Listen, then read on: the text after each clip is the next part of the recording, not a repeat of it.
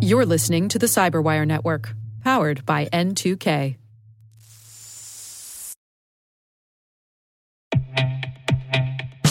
With over 8,000 threat hunters analyzing over 65 trillion signals daily, Microsoft works tirelessly with the federal government to keep our nation's data secure. This 30 year plus partnership is driving mission innovation that is secure by design.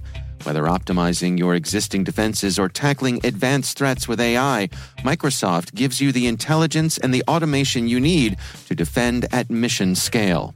Let's work together to stay ahead of emerging threats and secure your mission anywhere.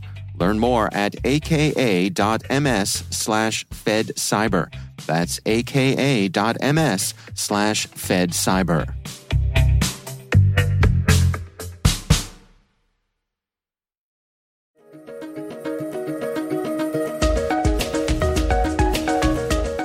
Hello, everyone, and welcome to the CyberWire's Research Saturday. I'm Dave Bittner, and this is our weekly conversation with researchers and analysts tracking down threats and vulnerabilities and solving some of the hard problems of protecting ourselves in a rapidly evolving cyberspace.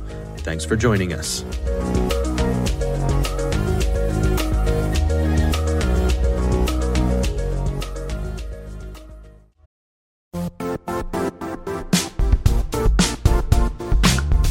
Don't struggle to align your organization's cybersecurity with business risk.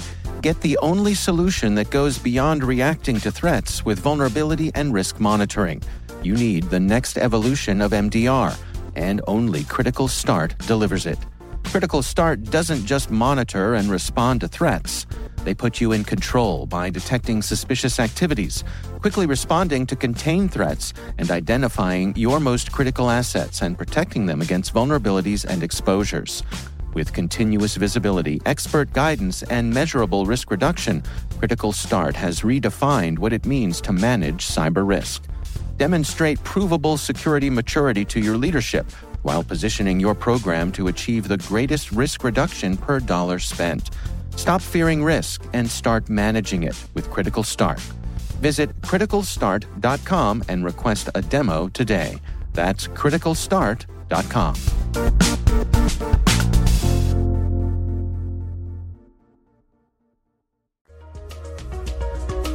Trend Micro's been researching and investigating a number of criminal undergrounds over the past several years. That's Jon Clay. He's one of the cybersecurity experts from Trend Micro. The research paper we're discussing today is called Digital Souks, a glimpse into the Middle Eastern and North African underground. So we've done China, we've done Russia, we've done Brazil, North America, French, Japan, Japanese. And so it made sense for us to move into the Middle East and look at the Middle East area and, and North Africa. Uh, we had recently done some reporting with Interpol around the West Africa actors. So, Middle East and North Africa was a, a, just a natural progression of, of the different underground communities that we see out there. So, why don't you uh, set the stage for us here when we're talking about a, a culture in relation to cybersecurity? What are we dealing with in the Middle East and North Africa? Yeah, and it's very interesting because as we've done a lot of these different regions, um, the undergrounds tend to follow very similar traits of the people who are from those regions.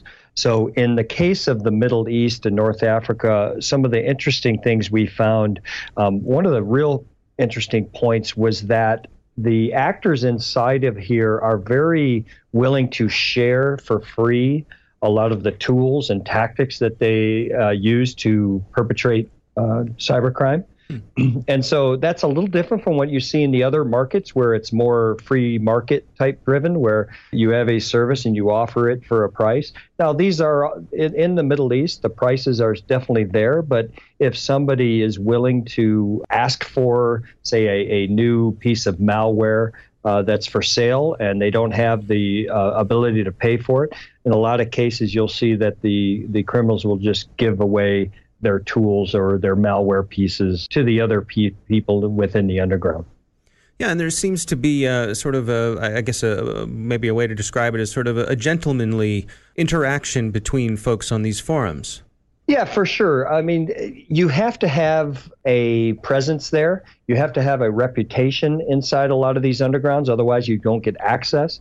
So, as you build your reputation, as you build your online personality, so to speak, uh, within these criminal undergrounds, you are then welcomed into them. And in the Middle East, uh, a lot of it is driven around uh, by religion um, which is not really surprising, uh, based in being in the Middle East. Mm. Their religion drives a lot of their interactions and, and how they do things. So, for example, right, the religion of peace, um, they want to be peaceful to their fellow members. Uh, so, which means I'll trade you for free my tools if you, tr- you know, give me information back you know, can, can end up being kind of a barter system if in, in some cases. But certainly there is an element of free market where they will sell the services, they will sell the tools um, to other members. The other area that we see in this region, which is uh, has some cases in, in certain other regions, but but not in all of them, where the actors inside the Middle East and North Africa region will not target people inside their region. Hmm. So they won't perpetrate crimes against fellow Middle Easterners or fellow North Africans. Most of their attacks, they will target Western victims in this case. Now, I've heard of that uh, when it comes to the Russians, that, that that's uh, something that, that they also will not do. And I've heard that uh, that may be because they don't want to draw the attention of local law enforcement. Uh, do you think that's at play here as well? I think it does uh, play into it. Uh, the Middle Eastern law enforcement areas and North Africa law enforcement may not be as, as sophisticated as others, but I think more it goes back to they don't want to target their own people, so to speak, mm. right? Uh, they just want to target um, people that they may not they may not agree with, uh, whether it's religiously, whether it's monetarily, whether it's economically. They just don't want to target the either it's a, a you know people inside their org- inside their region or even organizations inside the region. In fact, what we saw when uh, Aramco got targeted recently, a couple of years ago, uh, there was a kind of a backlash inside the community because supposedly it came from that people inside that region targeting that regional business, hmm. uh, and the actors inside the uh, underground really took to task some of the people associated with that. So they really criticized when when any actors went after either a business or a, or a person inside the same region. So it just that seems to be the norm in this in this underground community, not to attack uh, your own people, your own businesses. Focus your attacks on outside the region. Can you give us a rundown of who generally is represented here and the types of uh, businesses that they're up to? Our focus when we looked at the underground community here was really on cyber criminals. So mm-hmm. those actors who were looking to profit from their attacks. Um, and certainly, then, if you look at the victims that they were targeting, it's usually businesses and, and people to extort them for money or steal their data that then they could sell in their underground community to others for profit. So it was really more profit oriented actors that we looked at. Um, there's certainly other types of actors, whether it's hacktivists, nation states. We didn't really get into those types of actors in this particular research. Um, they certainly are there, but we we didn't focus that in that area. It was mainly on the cyber criminals. That's those are the those are the actors that tend to um, target our customers the most. So mm-hmm. one of the benefits of this is uh, this research is really to understand the tools, the tactics, and the and the procedures that are used by these cyber criminals targeting victims out there, which tend to be our customers. Uh, and so that gives us a benefit to be able to build or develop technologies to combat them. And so, what kinds of offerings did you see available from these groups? Yeah, by far the most is malware uh, for sale. So they a lot of malware development is done by the actors inside the, the community, but that's not to say we also saw denial of service um, services, uh, denial of service attack services there.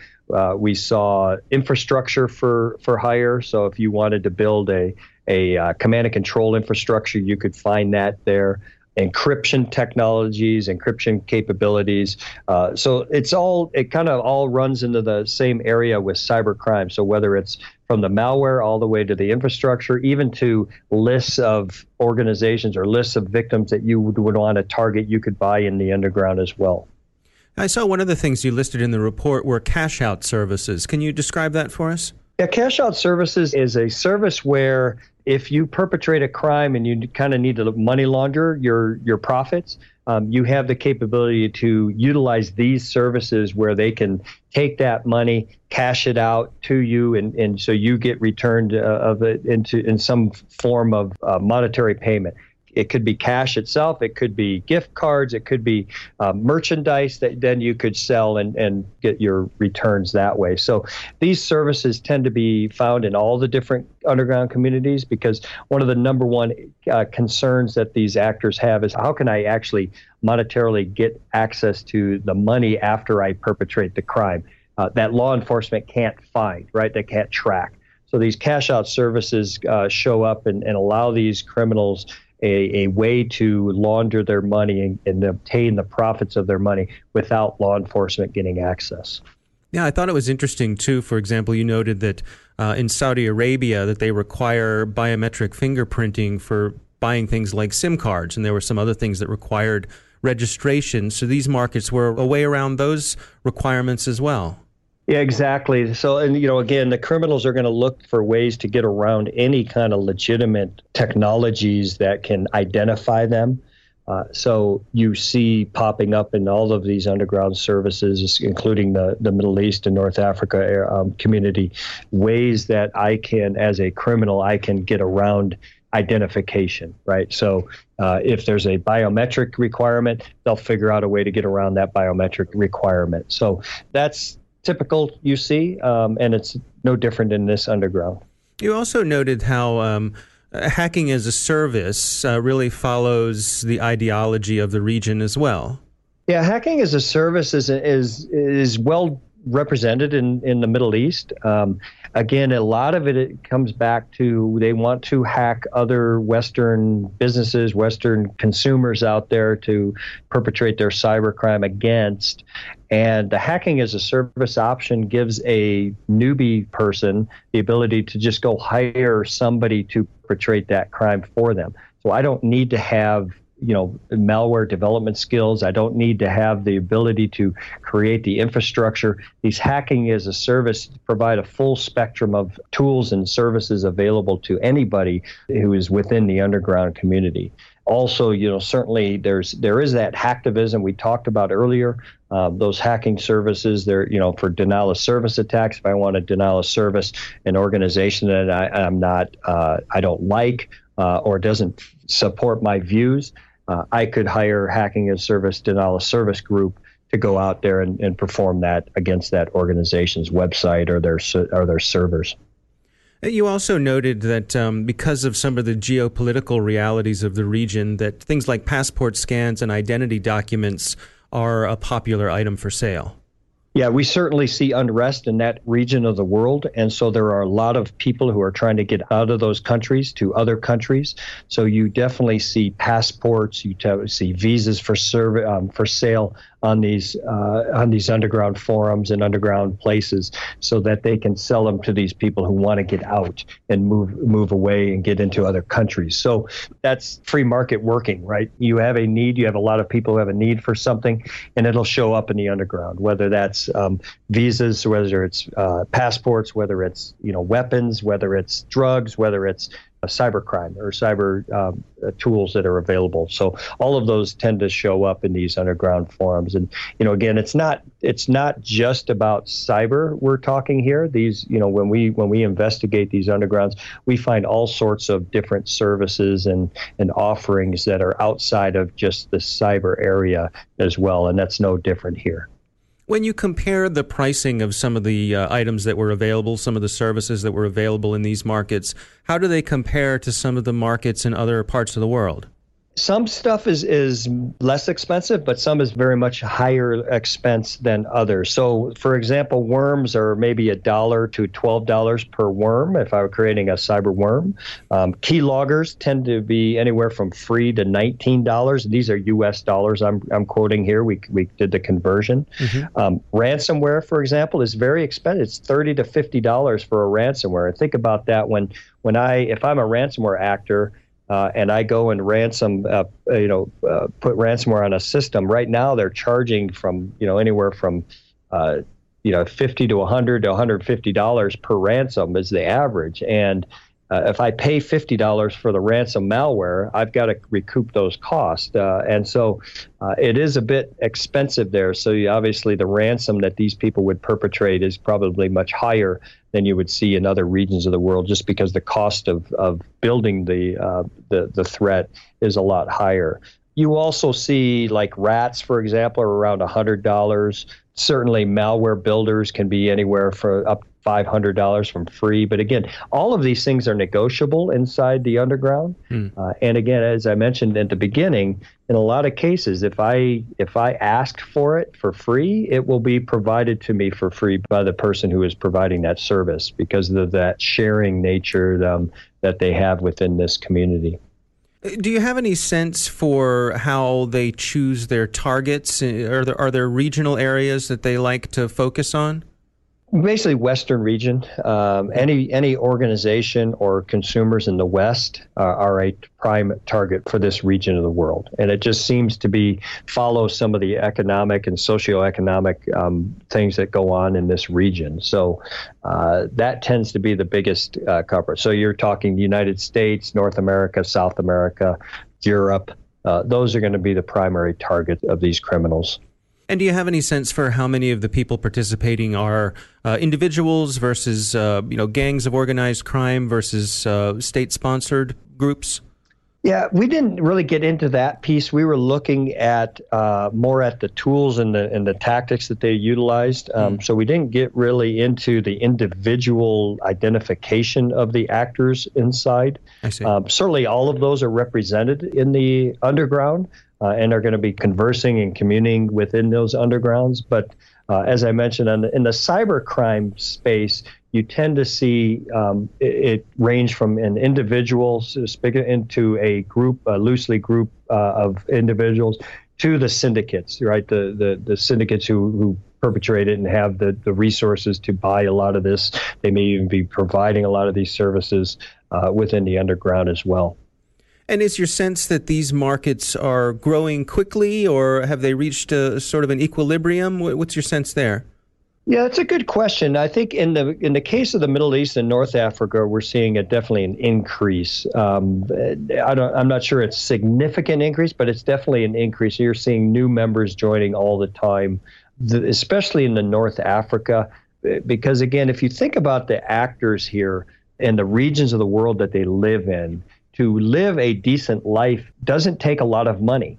And if I can perpetrate a cyber crime where maybe I do a ransomware attack and I and I get, you know, over the course of a year, I, I could generate twenty-five thousand, hundred thousand dollar U.S. dollars in profit.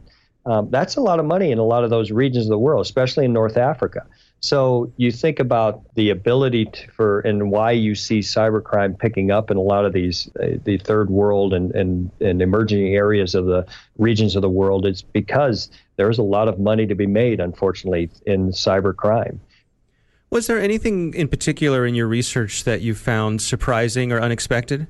I think going back to the ability to to, to sell stuff for free, just to mm-hmm. give it away, uh, um, the community sharing kind of program that they have, you know, even even to the point where they're offering um, educational tools to newbie uh, cyber criminals to give them tutorials on how to become a cyber criminal um, or how to launch an attack those types of information is available for free to within this underground. So they are definitely looking to recruit new people on a regular basis, and they do that through the offering uh, free offerings out there.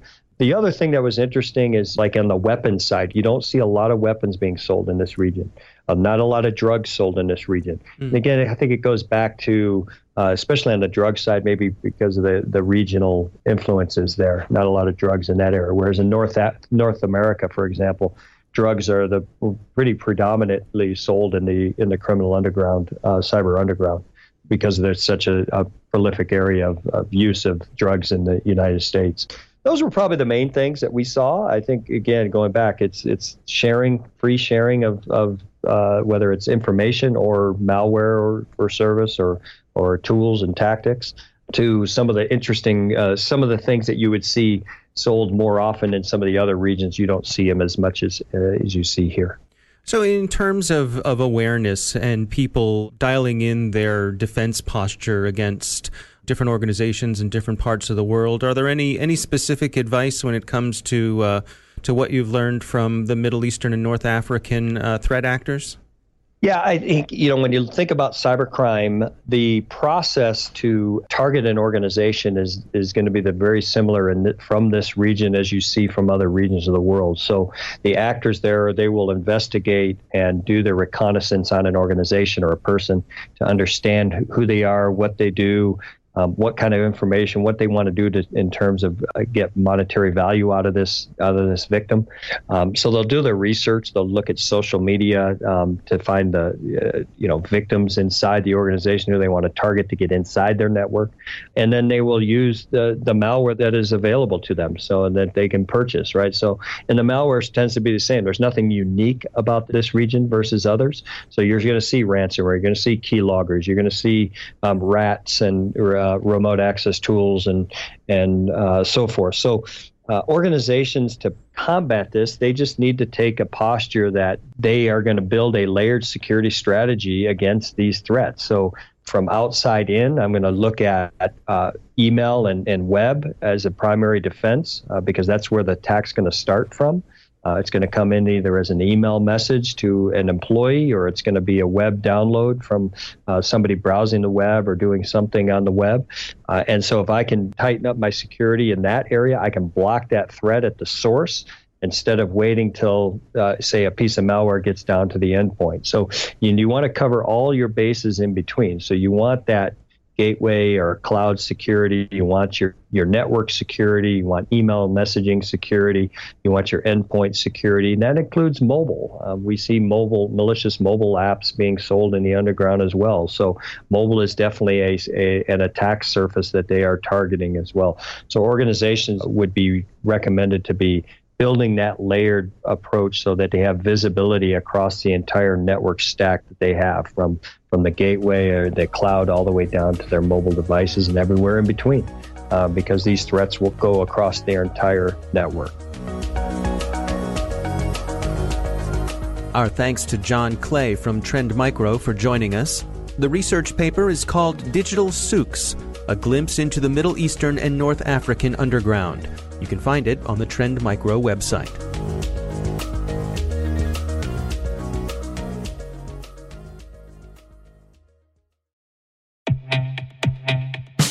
And now, a word from our sponsor, SpyCloud, the leader in operationalizing cybercrime analytics. Traditional threat intelligence is a thing of the past. Cyber criminals are stealing vast amounts of credentials, session cookies, and financial data every day, and it's hard to keep up. SpyCloud is the trusted partner businesses turn to to fully understand their darknet exposure risk and neutralize threats before it's too late. SpyCloud alerts your organization as soon as an employee or customer's data appears on the dark net, so you can act faster than bad actors to prevent cyber attacks like ransomware, session hijacking, account takeover, and online fraud. With insights from the industry's largest repository of recaptured data, protect the digital identities and systems most important to your business. Get your free corporate darknet exposure report at spycloud.com/cyberwire and see what information criminals have in their hands today. That's spycloud.com/cyberwire. The CyberWire Research Saturday is proudly produced in Maryland out of the startup studios of Data Tribe, where they're co building the next generation of cybersecurity teams and technologies. Our amazing CyberWire team is Elliott Peltzman, Pru Prakash, Stefan Vaziri, Kelsey Bond, Tim Nodar, Joe Carrigan, Carole Theriault, Ben Yelin, Nick Veliky, Gina Johnson, Bennett Moe, Chris Russell, John Petrik, Jennifer Eiben, Rick Howard, Peter Kilpe, and I'm Dave Bittner. Thanks for listening.